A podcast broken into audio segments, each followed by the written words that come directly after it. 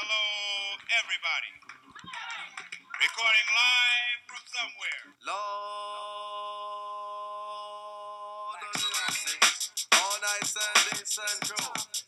Follow me now, listen, say hi, take your shiver. Hello, everybody, and welcome back to another episode of the Bomb Diaries. After long hiatus, finally got one of these things out, and now I have two apologies to give. First, if anybody listened to the one that I released last night before taking it down, I apologize. For anybody saw the update and then found no episode, I apologize. I took it down after deciding that uh, it- it's been a little over two months since my last recording, and I felt a little bit rusty. And then after thinking about the episode for a little while, I decided it was not good enough for you to hear, so I wanted to redo it uh, so I, I could give you something I thought was more worth listening to. So thank you for your patience, and also just generally sorry for how long this thing took to come out. It's been way too long since my last episode part of that is general laziness part of it was busyness part of it was a, a number of different things but one of the things i'll tell you is that if if you enjoy these and you want to hear more uh, part of the reason that i haven't released them as frequently as i did to start is just the the amount of time it takes compared with everything else i am a I am a comedian. Uh, I'm a part time comedian, not by choice. That's where I stand right now. So I have a full time job, which is about 45 hours a week. Uh, I have I have my own open mic uh, on Wednesdays that I run. Occasionally, I run my own shows. I go to other open mics and shows, and they all take time away from uh, the main thing that I need to do to fill my soul comedically, which is just write jokes and tell jokes. That's the number one thing. That's the one thing I can't take time away from, and it's tough to dedicate time to that as it as it is anyway, while being a good friend, family member, boyfriend, you know, all those things that you try to do. So this is part of the everything else that feeds the stand up and just to just to be honest and let you guys behind the curtain the listenership of this is about a couple hundred people. I'd say 3 to 400 people per episode which is great. And i thank you and i appreciate every single one of you that takes the time to hear my stupid nonsense on a daily basis. But uh, it takes about an hour to an hour and a half to record one of these, and I'm technologically stupid, so it takes another hour or two just to upload it. Then to make sure there's no terrible sound issues takes another couple of hours. Then to mix everything else together, put it on the podcast hosting site, advertise it, which I hate advertising or promoting anything, as you may have learned already. That's the one that takes the takes the real energy out of me. Is the the shameless song and dance that promotion is. So for me, all those things take away from the one thing I need to do, which is write more material, tell more jokes. Um, so to justify that, I need to have an audience that I can say this is just like doing a show, and this this is worth taking the time away from the notebook to do it. So if you would like to see these even more frequently, uh, then I plan to I plan to get back on the ball with this. But if you'd like to see these more frequently, uh, the best way to do it is to share this with your friends. If you find an episode you like, send it to three or five. Your, send it. Send the link to your friends and see if they'll listen to it. The more listens we get, the more downloads we get, the more five star reviews and ratings we get, the more I can justify taking time for this and use it as a show, an open mic, and kind of convey to you what, what's going on. So I appreciate everything to this point. And if not, I'll fit this in when I can fit it in, and that's great too. Uh, for on on both ends, so I, I, appreciate whatever you decide to do or not do with that. Uh, but regardless, plan to get these more frequent. I just don't know how frequent it'll be. That'll be reliant on on my time and how this thing goes. Uh, so to to get into it, it's been a long two months since I've been away from you, uh, and we've we've actually gathered new listeners. So to any of the new listeners out there, I appreciate it. And strange spots, you've found us from all over the world: Ireland, Australia, Germany. Uh, I think Poland. A, a few people. It's always interesting to see how people stumble across. Uh, the podcast in their in their iTunes app or in the Spotify app. So uh, thank you for joining. It's been a long two months, and to start, I actually took my first international trip to perform stand up comedy. I, I performed in Bangkok, Thailand, in uh, I believe it was in early March.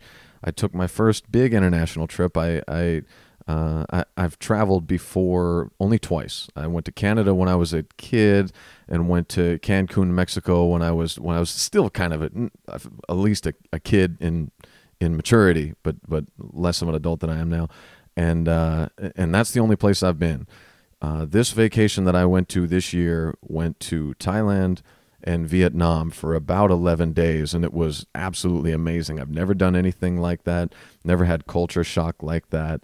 Uh, it was a real it was a real awakening for me, and, and gave me the bug to travel more. So I, I enjoyed it a lot. Uh, great time. Uh, the my my favorite part was the we went to a beach kind of resort area in Thailand uh, called Phuket is the name of the city and it's so relaxed and everybody was so nice. And I'm a like I'm a simple guy. Simple things simple things carry the day for me. So my favorite parts of it were we went to an elephant sanctuary and fed we paid to feed and wash elephants but it was really cool. We got to hear the stories of the whole thing on how it breaks down and how they save these elephants. And it turns out I I heard the story I'm sure a lot uh, like a lot of you have that it's it's damaging to the health of the elephants when you ride their backs. And I, I heard that and I was like, how can that possibly be for as heavy as an elephant is that that we could damage them at all? And it turns out eh, I learned what the problem was. The problem is for one how they're raised. It takes uh, it takes some hard raising and, and and oftentimes they raise them by abusing them to to teach them and and break them into allowing you to be on their back for one and then the other part isn't, it's not your body that breaks down their back and hips, it's the harness that's required for you to be able to sit on the elephant safely. I want to say it was like one or two tons that is required to, to harness you in correctly. Uh, if not, it was a few hundred pounds uh, and is very damaging to their body. So we went to a sanctuary. That was really cool. The the most fun I had was ordering ice cream off the street. They had this street on the way to the beach, which is kind of like a bizarre uh, block party type thing where there were all kinds of food stands, all kinds of merchandise stands, and everybody's really nice. And uh, I ordered I ordered Thai ice cream like six times because they it was it was almost it was artistic to watch. They have these they have these steel drums with like a thin layer of ice on top. And what they do is you order what you want. So I would get like anything berry and what they'll do is they pour this milky substance onto the ice, and then they put the ingredients on, they put the berries on, and all that. And then they take two ice choppers and they chop it up for about two minutes or so until it, it they make ice cream out of it. But it's it's this unique texture of ice cream, and they they roll it up when they're done into these little swirls and put it into a cup and serve it to you. It's amazing, and everything costs so little down there. We stayed in some of the best hotels I've ever been in my life for very cheap um, all the food was extremely cheap. It was it was so cheap that we would order three or four meals while we were out. For one, just to be sure that we could eat an entire meal of something that we knew we would like, and two, just just because we wanted to try everything that we could. So it was it was a really good experience. Um, I had I did have a weird experience, as many people do, in a Thai massage parlor. Uh, and get your mind out of the gutter. It's not what you think. I went with my girlfriend to get massages, and we went to get couples massages. I wasn't there to get yanked off, so don't even think about it. But I was there to get a massage, and we walked into this one place, and out from the back walked a dude who was like my size, and I looked at I looked at my woman, and she looked at me, and I said, I not I, don't get upset, but I don't want to be massaged by a guy like me. And she said, Well, I don't either.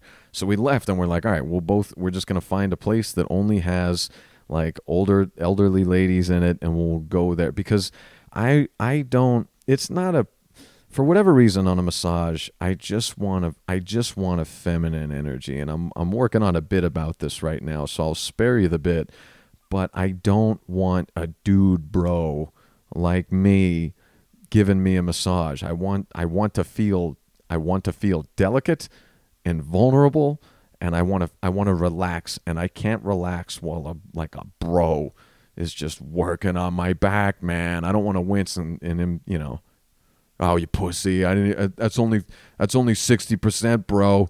I know that's not how they talk in uh, Thai beach resorts, but that's how I would feel if a guy of my reasonable size was grinding me out on a massage table. That poor choice of words, but you get the idea.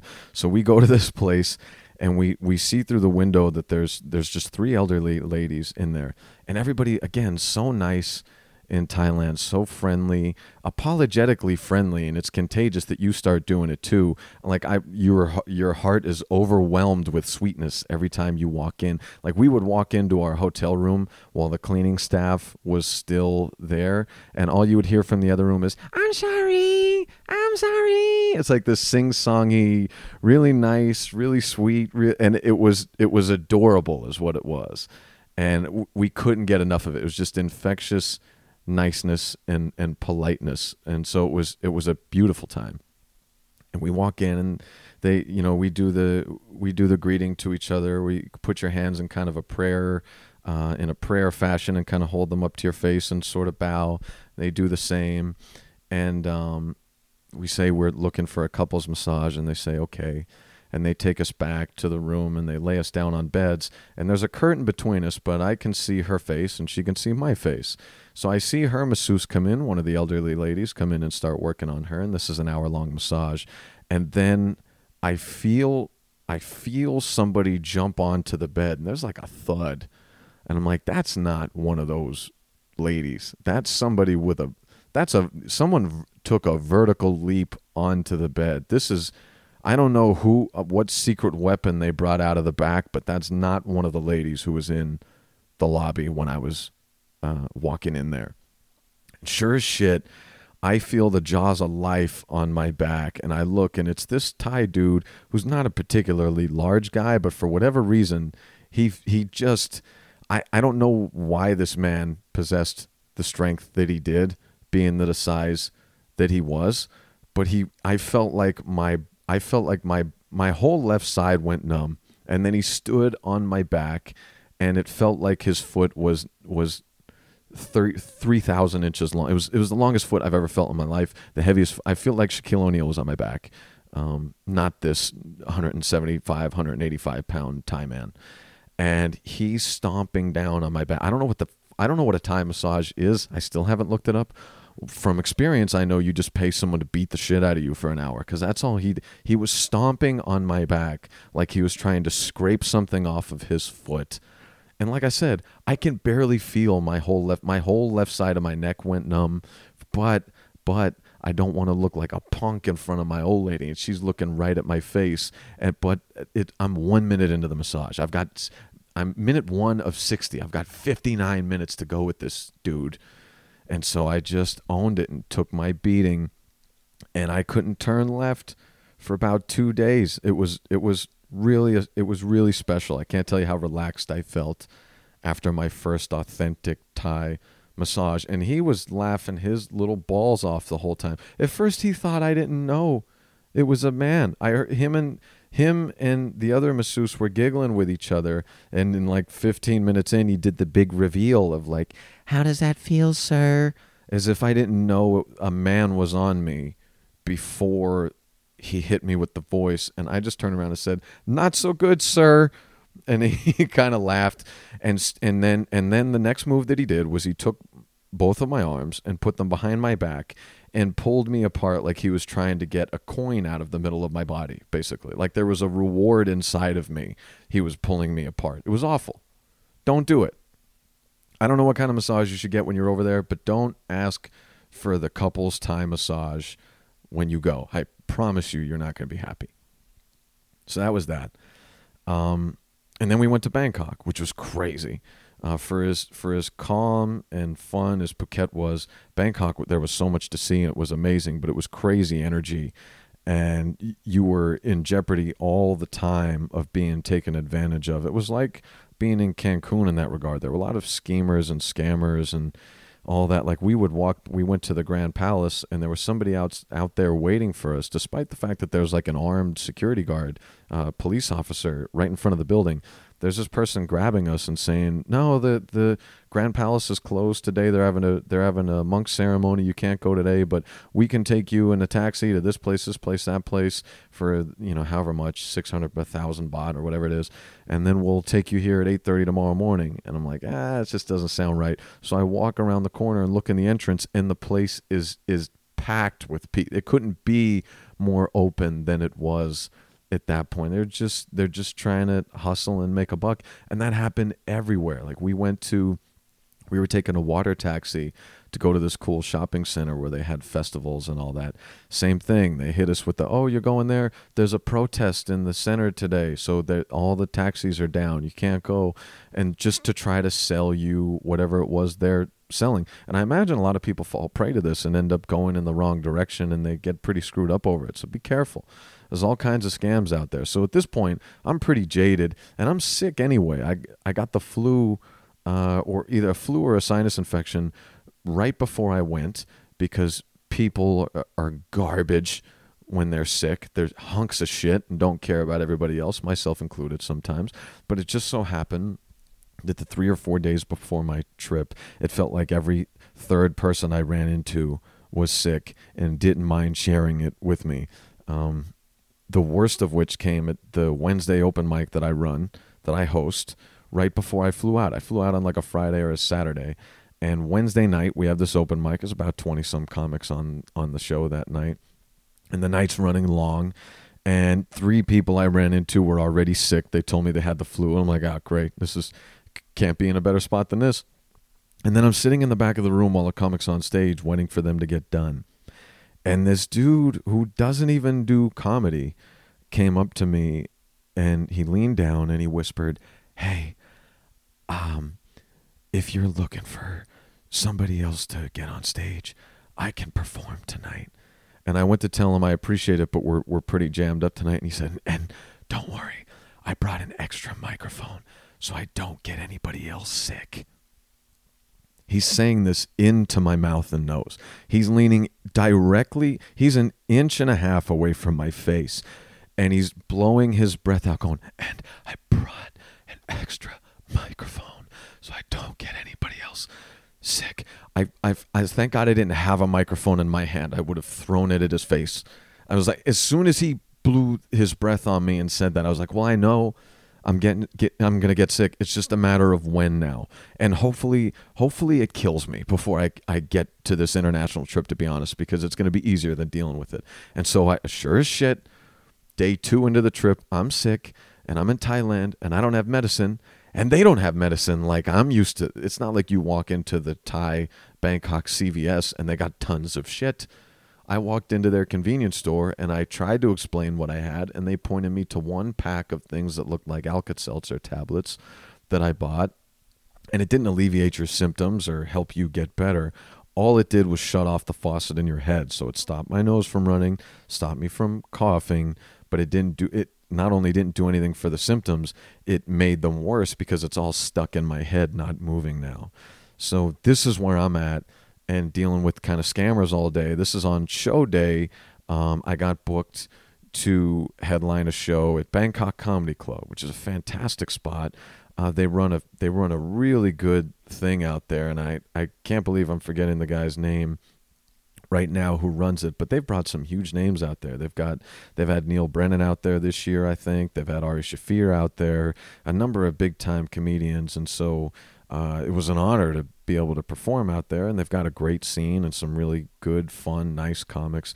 So I, I was just happy to get into a comedy club atmosphere again, where I feel safe and comfortable for a couple hours. But I'm dealing with this this conundrum of do I not take medicine and just pour mucus out of my head the entire time I'm on stage, or do I take this medicine and feel like my my body is going to is just ceased to to feel like my eyes are going to pop out of my head because everything in my sinuses is just bottled up but not stopping. It's just not coming out of my head. Do i want to feel like my head's going to explode or do i want to let my head literally explode in front of a room full of nice people who came out to a comedy show?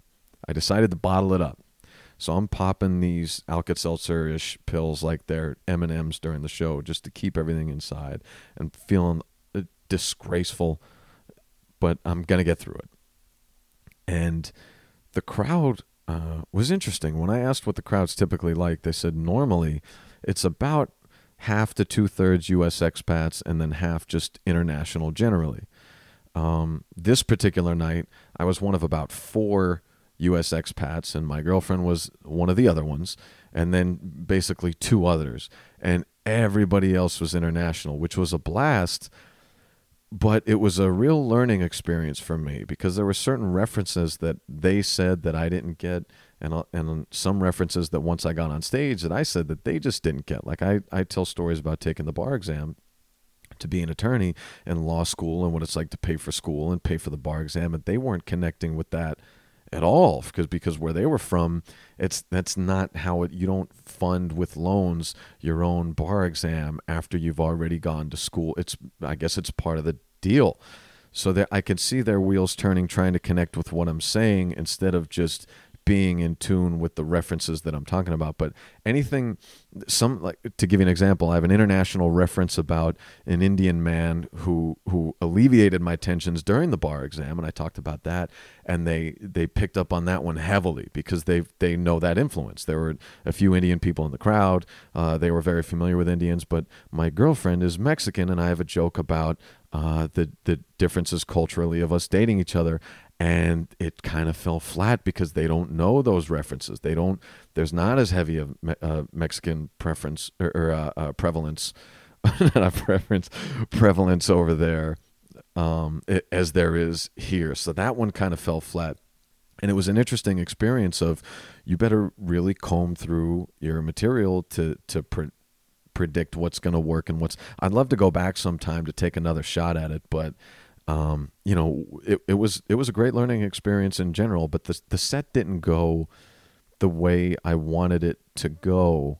Uh, so I was pretty disgruntled and sick anyway. And by the time I got out of there, it was almost midnight. It was a long show. I think there were maybe twelve comics on the bill, and they did an intermission in the in the meantime, and all these things. So it's about midnight, and I'm heading to the train station well, we're heading to the train station and we've got to fly out. We've got to leave for the airport at 2 or 3 a.m. the next morning to get to Vietnam. So we, we're hustling and I'm just over it and I'm, I'm kind of upset that the set didn't go the way I wanted to. And this is part of a about a month long after the Swardson shows that I talked about in the last episode.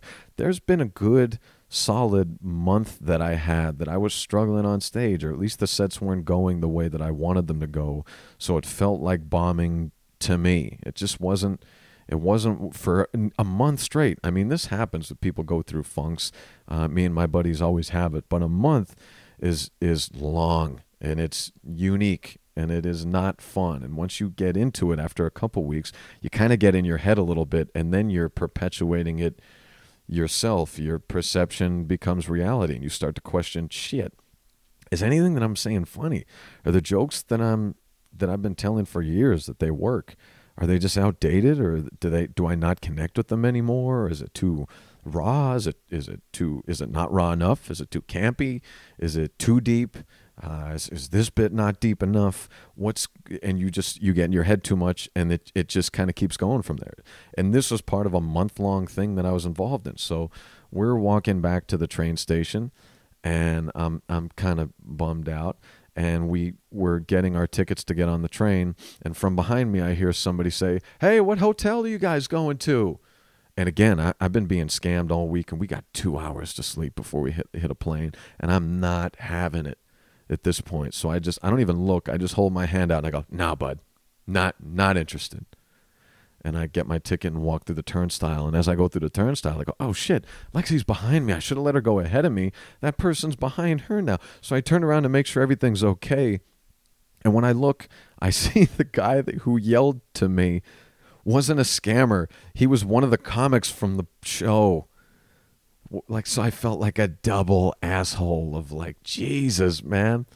Jesus now this guy thinks not only did I get on stage and not do as well as I wanted to do, and like I'm the oh, American comes over and you know doesn't exactly blow the doors off the room, but now he tries to you know make a connection with me, and I big dog him, and I'm too I think I'm too good to say hello quick, And so I rushed to this dude and tried to apologetically explain to him what happened. But as you can imagine, the only thing that may be more offensive than being shrugged off like that is for that person to then explain to you that you reminded him of all the scam artists in his country. So I was kind of I was kind of fucked either way and he was nice about it and we kind of shook hands but I left going if there was any way I could feel lamer than when I left the club. We're like a mile away from the club. I didn't see anybody behind me. I never would have expected this guy. But if there were any way I could feel lamer than I did, that was the one. So anyway, that was that, and we we did uh, Vietnam, which was pretty amazing. We went to some some these. We went to the the the original capital of Vietnam, and we stayed in Hanoi and saw these amazing things. And and the contrast of the two cultures was unbelievable. Uh, and and I'll maybe touch on that a little bit more another time. But I see I'm already wasting enough of your time uh, right now on this solo podcast. So moving on to when I got home.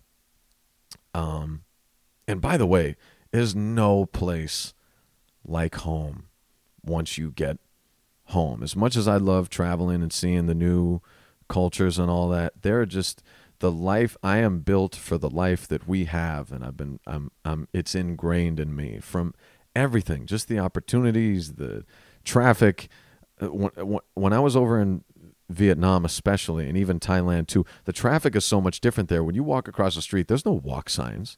You just go and there's a mass of cars that just flex around you and you feel like I'm for sure I'm going to get run over, but but I'll do my best. And they don't. I still don't know how they navigate around you, but it's horrifying for the first few hours that you're there to walk through the mass of vehicles that never seems to stop while, while you're going through it it's it was just good to be home. And one of the things I was saying when I was there, like I said, we would get we would get two or three meals each while we were out there, especially in Vietnam, because we we found it tough, at least for our tastes, to find food that that we could eat uh, on traveling without kind of getting sick, and that would be kind of flavorful in what we like. So we would each get like two meals when we would go out.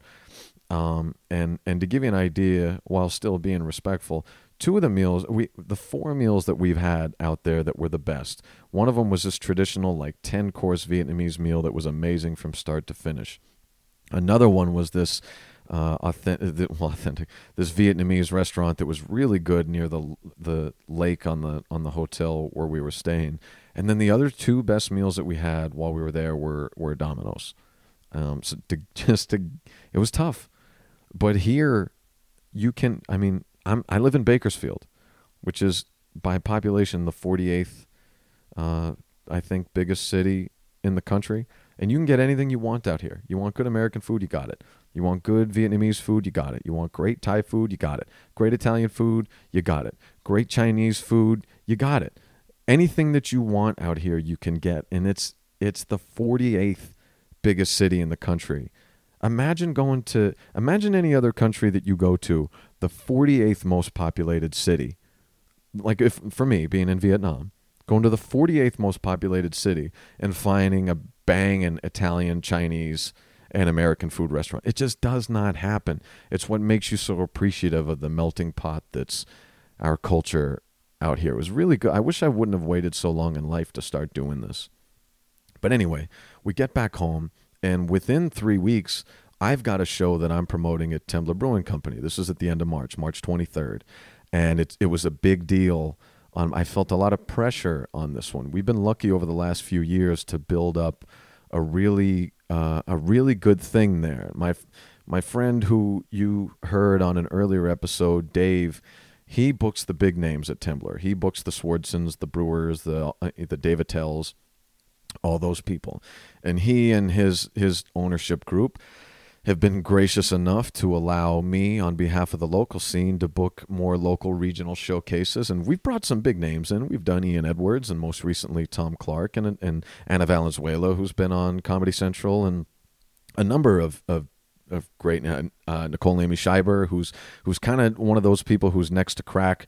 She opens for Dave Attell. Uh, she's just made a regular at the Comedy Store. She's she's on her way. So we've brought some good big names there, but it's smaller scale uh, than the than the huge shows, and we're in the side room, which holds about 225 people, 250 if you pack them to the rafters, uh, kind of shows. And over the course of the last two or three years, we've built this thing up to where the last five shows or so, we've sold out and really packed it in. Which is so rare for a local regional. Co- I mean, we're selling these things. We have big names come in, but we don't tell anybody who's even on the show. I just hang our Streets of Bakersfield banner that myself and my my buddy Dan Betts run shows under at another venue and we just promote it that way. We put the comics in the bio, but to me I've noticed that at least in our town, if you're not selling Dave Attell and they're buying shows for Dave Attell, they're just like they're not going to buy anything with just my face cuz I'm just comedy. I haven't been on ABC, Comedy Central, CBS, Showtime, HBO. I haven't been on any of those things. So if you come out to see me, you're not going to come out because of what my face looks like and you don't recognize my name. You're just out for comedy. And if it's not one of those huge names, most people are just coming out on faith for comedy. So I switched the model to just market the brand of the comedy show so that people know when they see my ad, they hopefully know what kind of show it's going to be and it's it's worked out for us. For a number of reasons. Growing pains, we learned a lot of things, and, and the Temblor group has been so good with us. And we've put on good shows, and we don't try to pad our pockets with money. This really is a labor of love.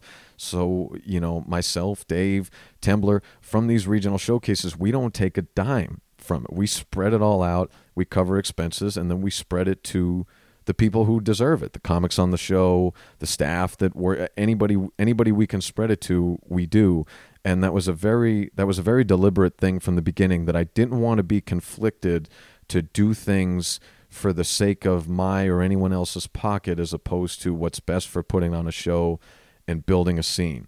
So it, from day 1 no matter whether we make 30 grand on a show, that's how it's going to fare out. So we always did it that way. But this particular one, since we've started um, and built this thing up to what it is, as often becomes the case, other people want to kind of come in on that success and build on it too. So we're at Temblor's on Buck Owens Boulevard, and we started these a couple years ago. Like I said, since we've built it up to what it is, at the time of the March 23rd show, there were four other places on Buck Owens Boulevard alone that started doing comedy shows. Four in a two block radius. Four. That's very rare for my tiny little city. But what happened is they saw the success of what's going on and they go, I'd like to jump in on that too. And you can't fault anybody for that. I understand that. And anything that builds the scene is great. But anything that doesn't involve the local scene and doesn't build the scene, which a, a couple of those were, we wanted to make sure that we kept our position. So I had a, a, a guy who I know who were kind of a acquaintances uh, in early March or it might have been early February, mid mid February. Came to Temblor on a night where I was doing the open mic and informed me that he was starting a venue that he just got a deposit from the owner to do a show at a venue literally across the parking lot from Temblor. And the way he said it at first, I felt like it was kind of a challenging tone. So I just said, "Hey, good luck, man good luck. And he said, no, no, it's not, it's not like that. You know, anything that goes on, I, I, bring in bring in the local gang here for sure. And whatever goes on, we want to make sure that uh, we don't have any conflicts. So I'll work out dates with you. You know, great, sounds good. At this point, I already had my March 23rd show and all that stuff. So we had a good time, shook hands, left on a good note. And then uh, a couple weeks later, I see an advertisement for this show. And I hadn't heard anything about it, and I noticed that it was booked for the night before our show. So ours was on Saturday, March 23rd. They booked theirs Friday, March 22nd. Our show, $10 ticket price, $20 VIP. Their show, absolutely free. Um, and the, uh, uh, at least one headliner who has kind of a local draw that has a few, a handful to a few handfuls of people that always come out to see him. So I look at this and, you know, I, I can't knock it. I understand it. And I look and I go, well, it's pretty clear what's going on here. You're trying to undercut what we have going on and be the, you know, be a new staple in this area, which I I would be more than willing to help. But I can see the undercutting. I mean, you, and that's what a lot of you can't knock somebody. It's what a lot of people would do. You show up, you put on some good comics, uh, you go free to build an audience, uh, and maybe maybe borrow or steal some some other audiences. You you give them what you try to give them and try to build it up from there. But also, I feel this pressure of, all right, well, this is a person who didn't really reach out to us. It doesn't look like they're looking for local scene building. That's for certain. Um, if this show that I'm putting on flops, people are going to know it. And maybe we start to lose our audience. And maybe this thing doesn't help the local comedy scene like it used to. So silently, I'm feeling a lot of pressure. But this is something that is something that I didn't think was right to share with the group. I think inherent in especially the small town comedy scene kind of driving the scene forward in in leadership of the scene as a few of us um, feel the responsibility for, it wouldn't be right to galvanize the group like that because again, I don't know what's going on. So maybe the show is great that's next door and will be great for the scene. But I feel pressure to make sure that that ours doesn't flop. And so I've got this and it puts a lot of tension on uh, on the staff and myself and Dave and so we're we're silently owning this and no one else knows about this, but we're, we're at least my me. I know I'm feeling the pressure to make sure that this thing goes well. And normally, a year or two ago, pre-sale tickets for a locally run show were not a thing. You didn't. That did not happen. So if if you even a lot of the shows that are going on right now, if I would tell them they've sold 40 pre-sale tickets, they would be over the moon. And I was like that not long ago too. But now I know I've got the precedent and responsibility of filling up a 225 seat room and the first time that slips, we got a problem. So, 3 weeks out from the show, you know, we're 30 or so tickets pre sold, and I'm sweating because I'm going, that ain't enough.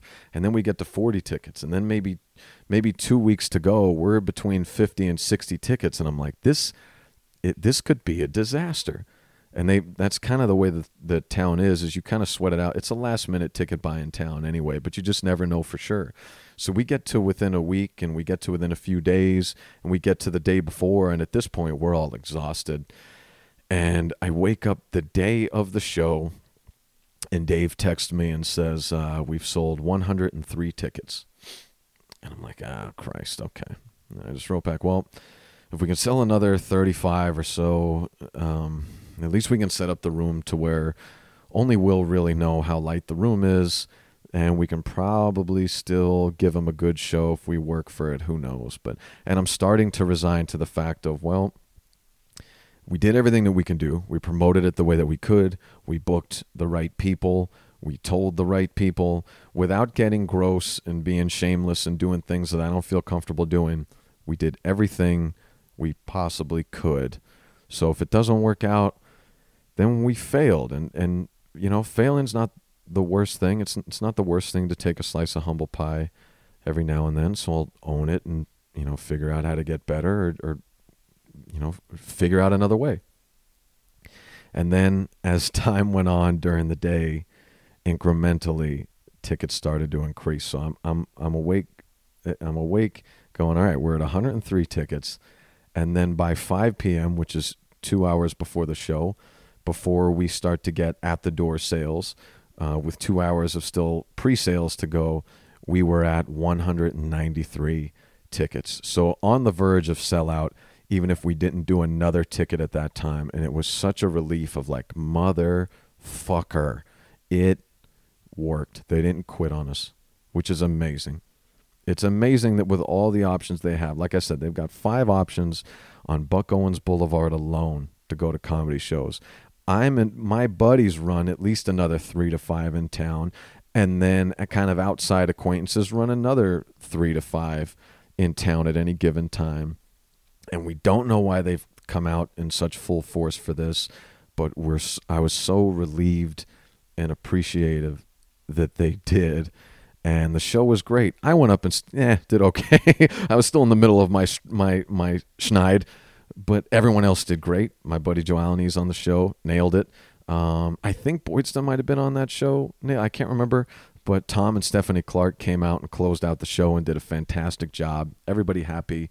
Everybody go home, have a great time. All, all it was it was such a relief that it worked out. And I don't know how the show next door went, but it, it, you know, hopefully it went well for him. I heard they're not uh, going to be doing them anymore, but hey, as I say, good luck. Um, hope hope it works out. I was just glad to see that ours ours uh, worked out too. But I will say one thing is the pressure. I've I've started to back away a little bit from the pressure and control freakness that I felt because you know some I, I talk about this with my buddies with Dan and Joe and, and some of the other people who were kind of leaders in the town and and and some of the people who are kind of staples and who people look to for influence, my my friend Margaret and and all those people, and talk about the inherent. If you want to lead a group and ask a certain amount of things out of people that you probably don't have a business to ask, you've also got to take the responsibility of the inherent unfairness that leading a group brings, and that's just part of the game. You're going to get criticized from people who have no idea what goes on behind the scenes and how much this takes and that's okay that's part of the job. You're not supposed to get cre- when you decide to lead a group your pats on the back are officially over. So i recommend anybody who wants to take charge of something don't do it unless you're aware of that and completely okay with the fact that that a, a light's not going to be shined on your accolades anymore because that's not what you're there for. Almost like a referee you're doing your best when people don't notice what you're doing. And you're going to get criticized and everything that you do is going to have a counterbalance that you didn't expect and a reaction that you didn't expect and a precedent that you may not have planned for or accounted for it's just part of the game. And and part of a, a thing that i think i'm learning is that i've got to let that go a little bit and not grip the group so tightly, but also let myself off the hook a little bit and take a little less responsibility for everybody's warm fuzzies and success. Because during that show, like I said, unless you're talking a big show, there's no locally run show without the Dave Attell type names. Well, there's no locally run show with those, but there's no locally run show except the ones that are being done at Temblor where you see 250 people coming in to a room to see. I mean, there's times that the open mic has 100 plus people at it, which is rare for local shows, let alone these shows packing 250 people all the time. So it is a glare. I don't know why, but we just found something special and it worked out well. Um, and we're very happy for it. But on this particular night, the show that I'm talking about, really no comics who weren't on the show came out. My buddy Landon Webb of the Oh Yeah Bub podcast came out. Uh, I think he might have no, he he didn't bring a friend out to that one, but he was the only one.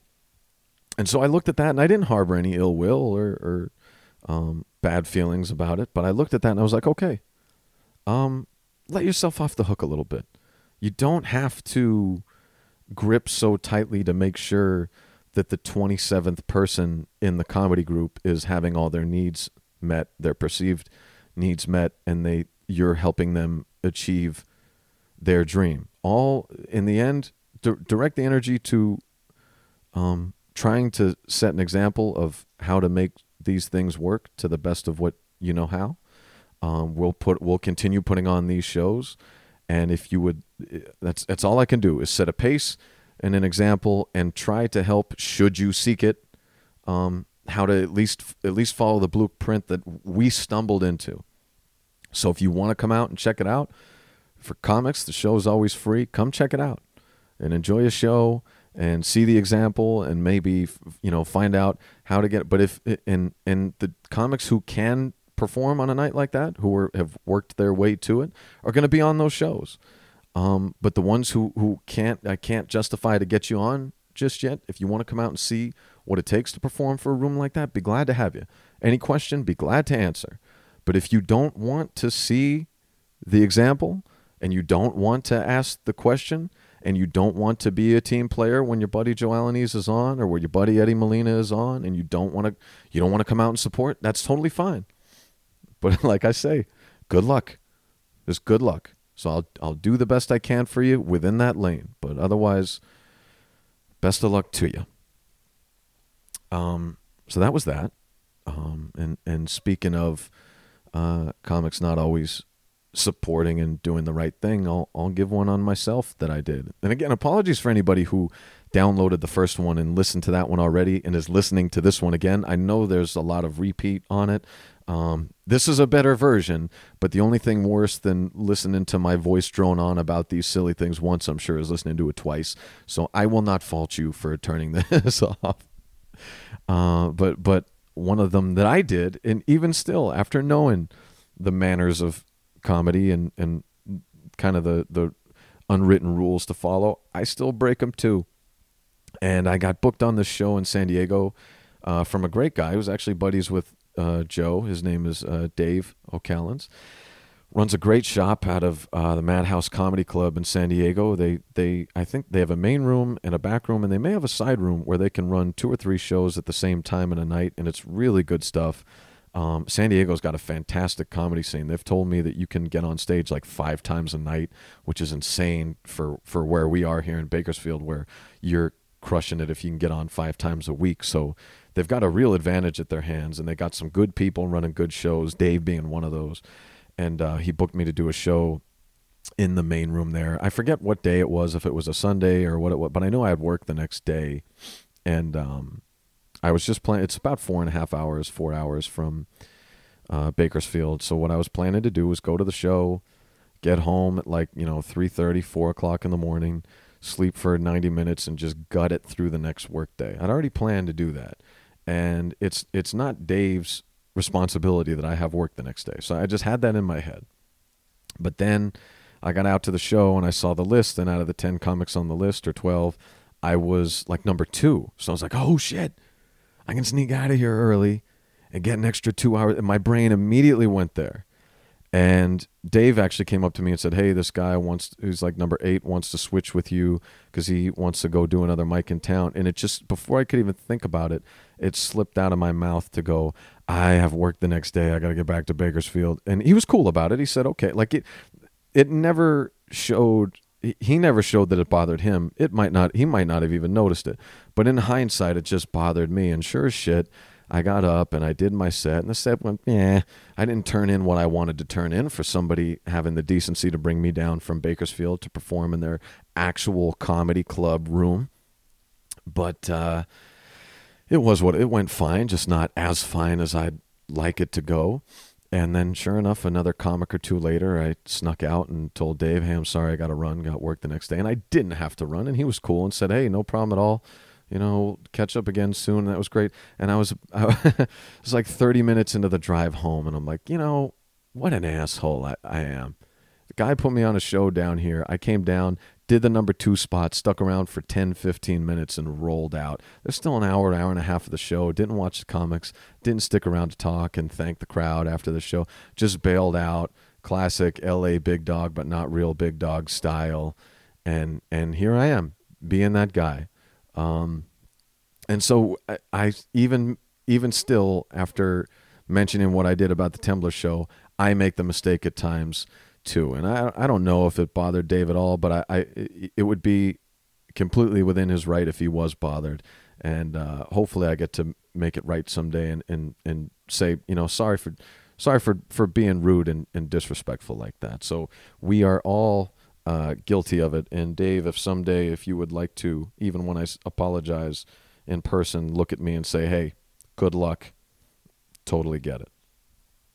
So after that, the bombing continued uh, for a couple weeks, and again, I was pretty dome rocked. But eventually, luckily, something broke and and got out of the slump. And this last uh, couple weeks was a real refresher and and regrouping of what makes this so enjoyable because another thing that you at least for me being being a little older I started this when I was 27 and now I'm 33. Um, so even even at at that, I feel a little self conscious sometimes. It's like, well, we're five years in, we've done some cool things, but again, not on any shows. And I see how long the road is. If if I would have if I would have been able to do the things, if you would have told me four years ago I did some of the things that I've done, I would have been amazed. But mostly because I thought I would have thought it was so much closer to the goal, which is doing this thing for a living, uh, than I am right now. I see how long the road is and how windy and, and unclear the road to get there is and random it is now. Um, so it's kind of it. You get dome rocked by it and go like, "Ah, am I wasting my time? Am I am I just being an idiot spinning my tires here? Like, what am I doing with this period of arrested development? I spend all my free time trying to write jokes and go to open mics when I could instead be, you know, if I spent that time at the office, where would I be? If I spent that time on a second job, where would I be? If I spent that time being a better friend, brother, son, boyfriend, where would I be? Um, and then every once in a while something happens. Normally, you know, the the comedy is enough and justifies itself. But sometimes you're in that funk and it takes something big to bring you out. We got that a couple weeks ago. Uh, we got contacted at Temblor about uh, this woman contacted. Her name is Cassie to let us know that um, she was she was she's terminally ill, and she's only she she's got a very limited time remaining. And at first we thought she was in the Make a Wish program, but I think she just had a final wish that her her one wish before she passed was to try stand up comedy, and she wanted to do it at Temblor. And it's one of those things. It's so it's so humbling and refreshing into why you choose this as a passion because it, because not long before I was feeling kind of silly for whatever and then I realized all these things that sometimes I frame it as though I have to do them. The truth is, I get to do them. I get to have fun and tell jokes and talk into a microphone for you, three, four hundred people, and however many people come out to an open mic. And I get to hang out with my friends, and my friends are all hilarious. And we're all a weird collection of broken toys that get together and would have gotten together under no other circumstances. And we've got a connection that that you can't build otherwise and here we are. We got this woman and, and as soon as i spoke to her i gave her a call to talk beforehand. She's she's about the sweetest woman you'll ever meet and she's such a she's such a light that shined on the group and you can't help but be happy when you talk to her. She's just a blast. And her one wish before she goes is to share that with other people and make us laugh and make us happy and just tell her story in a fun, lighthearted way. So when she asked, we were like, of course, and we're going to do everything we can do to make sure this thing works out exactly how you have it planned. And so we did that. We set it up and we very, very strictly, instead of doing open mic sign up, go up, we picked the list of, especially I put her in the sweet spot of like the fifth spot and very specifically picked people before her that would build the night a certain way. Again, it wasn't about, it was all the people on the show were funny, but it wasn't just about that. It was about people who have a certain sensibility, certain type of humor, and understood the gravity of the situation and know that the night is not about us or anything else, but to make sure that Cassie has the best possible night she can. And in those first couple spots, I put people who I just knew for what I wanted were money in the bank. I had my buddy Boydston, who was who was money in the bank, start off the show. Knew he'd be lighthearted and fun and get the crowd going. Next uh, was my friend Margaret, who's one of the sweetest human beings on earth and hilarious. One of the funniest people I know. She's fantastic. Knew she would nail it. Alex Valencia, who at this point I know has has a solid five to ten minutes, uh, and it's a lot of energy. Like, and he puts the energy into it every time, which I knew I could count on. Um, and I knew he would be lighthearted and, and be good energy for the crowd. Number four is my buddy Dan Betts, who again lighthearted, good energy. He's kind of a Swiss Army knife. You can kind of put him in to anything. You need a host, he could do it. You need a feature, he could do it. You need 45 minutes, I think he can do it.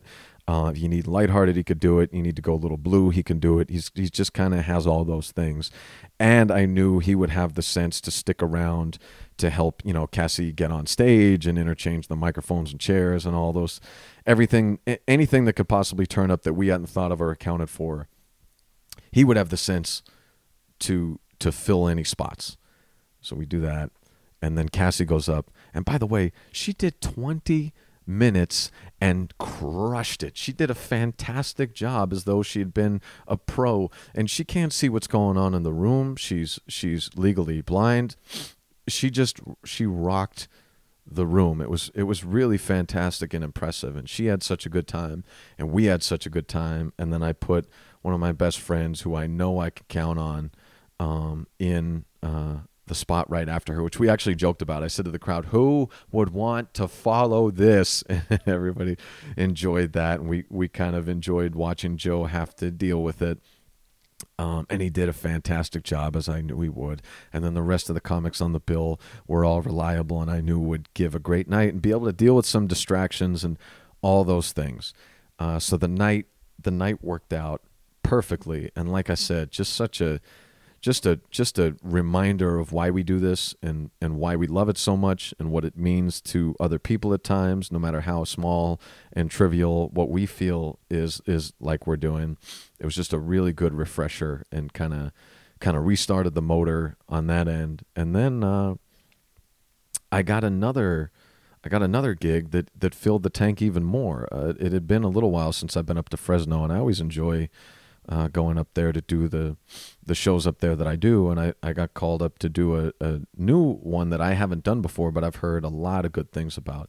It's at this venue called Strummers, and it's run by uh, a couple comics, Carmen Gefkin, uh, Ali O'Leary, and Tanya Salzer, and I think there's one more person who's involved, uh, but I, we didn't we didn't uh, speak too much, so I'm not sure. But anyway, I've heard great things. I just haven't worked with them yet. And I've heard they fill a room on Thursday nights for a paid show, which is really, like I said, it's hard enough to fill for a Saturday night show to get people to pay to come out to see just a regional thing, let alone to get people to come out on a Thursday night. It's hard enough to get people to come out Thursday for free let alone to get them to come out Thursday and pay a ticket price to come in. But sure enough, they do it and they fill the room and they ran a great show from top to bottom, despite the fact that I think a couple of them are pretty new. Uh, I think Carmen may have been at it for a good couple years now, but if I'm not mistaken, I think Ali and Tanya are more on the new end. Um, so that's it's just great to see people picking up the trade quickly and doing things well and being on top of it and building another scene and driving another scene forward and uh, and these this this group I've never seen involved in any drama. I've never seen them taking shots at other people. I never see them jump in the day to day rumor mongering and petty stuff that we is is really any group, but but comedy groups specifically can get into. And, and another lesson that, that I've noticed all the people who I really respect and admire, who I never see involved in the fray. Like, I never see them on the day to day calling people out, talking shit, uh, bad mouthing other people, trying to knock them down. I never see the people who are doing things. You're really doing something. Have that. Um, and anybody who I see who's involved in those, when they start working harder uh, and focusing more, they usually get more opportunity. And once they get more opportunity, they get more success. And once they get more success, they're less bitter and disgruntled and cause less problems. It's a very simple formula. So if you if you find yourself in what in especially comedy, but whatever you know art or craft or trade or hobby or whatever you're in, very disgruntled, just do more. Not that it's fair, it's not. Not that it's specific, it can be random. But by doing more, you, you're going to guarantee yourself a better shot to have more chances and more success than by spending that time just bitching and moaning. And you'll be surprised how how how much less bitter you are once you do that. I find it myself. I want to put the world in its place until I sit down in front of my notepad and actually fucking write a bit and remember how hard it is and remember I've done it a couple times before and can do it again. And boy, does that do wonders for my mood. So do that. Do that. You have a problem with how shows are run? Run one and run it well. Good luck. I hope you do. I hope you prove me wrong. I hope you do it the way you think I or anyone else doesn't do it correctly. Do it. Put yourself out there. The scariest fucking thing for me is going to be to release this. I've I've already taken it down once today. I'll probably take it down again. It's not easy to put yourself out there, but you'll be surprised how much less bitter once you start putting yourself out there. Uh, you are. Take you take the shot. If you're upset, take the shot. You don't like uh, you don't like a certain comics material, then you write it. You don't like the way a show's run, you do it. You don't like how mics are, you you don't like the way a scene is, build your own. I'd be I'd love to come join it. It's a little unwarranted advice, but but I say all that to say that it does my heart well to see people in other places really jumping on top of it and owning it and and doing a really really good job. I mean, if you get a chance to go to these shows that they're doing it in Strummers or uh, if they move to another venue uh, when you're in Fresno, I really recommend you do it. And in Bakersfield here, we got some people in town that are really doing good things. And everywhere you go, if you dig hard enough, you'll find a scene where they're really doing good stuff. If you're in San Luis Obispo, Mike Zaleski, I don't know if he's running shows right now. Um, really, really on top of things, and they got some re- they got some really funny people out there, and you know Rick Store and Nick Malizia and all and all these people. Aiden, uh, they really got to, anywhere you want to go. It doesn't have to be the big city. You want to go out to Ventura? Terrence Washington's doing a thousand shows out there at, at all the clubs. Um, Sam Ridley is all over the all these people in these regions, not just the huge market. There are people out there really doing it well. That if you kind of just keep an eye out on them, it can not only fill the tank for you, but but kind of carry you forward. And and all the markets. I know people in Tulsa, uh, Andrew Deacon, smashing it out there. I'm pretty sure he started his own comedy festival out of nowhere. You can do these things, and, and the world is smaller now than it ever is. So uh, I recommend giving it that shot and following people who do. Uh, I'm going to do more of that and try to put myself more out there, do these more frequently. Like I said, uh, for those of you who who spent the time listening to this, uh, either the first and or the second time, I appreciate it. I will do my best to make these more frequent. And if you uh, if you listen more, if we get more listeners, if some of your friends enjoy this, if some more of my friends enjoy this, we build up the numbers. I will take some time away from that dreaded notebook and record more. The next one, I'm going to have a guest. Uh, who knows? Maybe it'll be our, our podcast phenom, phenom Joe Alanese, or maybe I'll get Dan here, one of the other folks close by, so I can get one out to you quicker. Right now, I've got to uh, leave you to watch the 2019 NBA Draft Lottery, where we're going to pretend that the NBA did not rig the draft to get the Knicks Zion Williamson, just like they did allegedly rig the draft to get Patrick Ewing so many years back. We all know it's coming, but I'm going to watch it as though it's not going to happen. And it'd be so good if I'm wrong and it flops uh, and we can all laugh and make memes about it. Uh, share this with your friends, or I'm going to spoil Game of Thrones. I, I really won't do that. Uh, I really appreciate uh, all the time you took to to listen. Uh, hope to see you out at a show sometime soon. Thank you very much. Take care. Have a good day. Let it all work out. Let it all work out.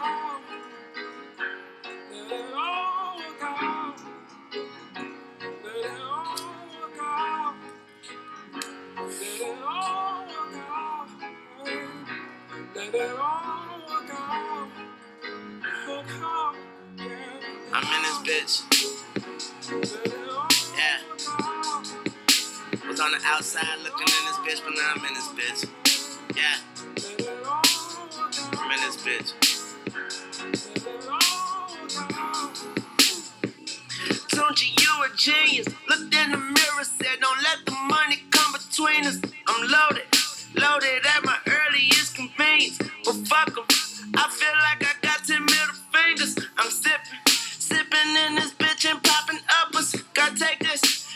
Shit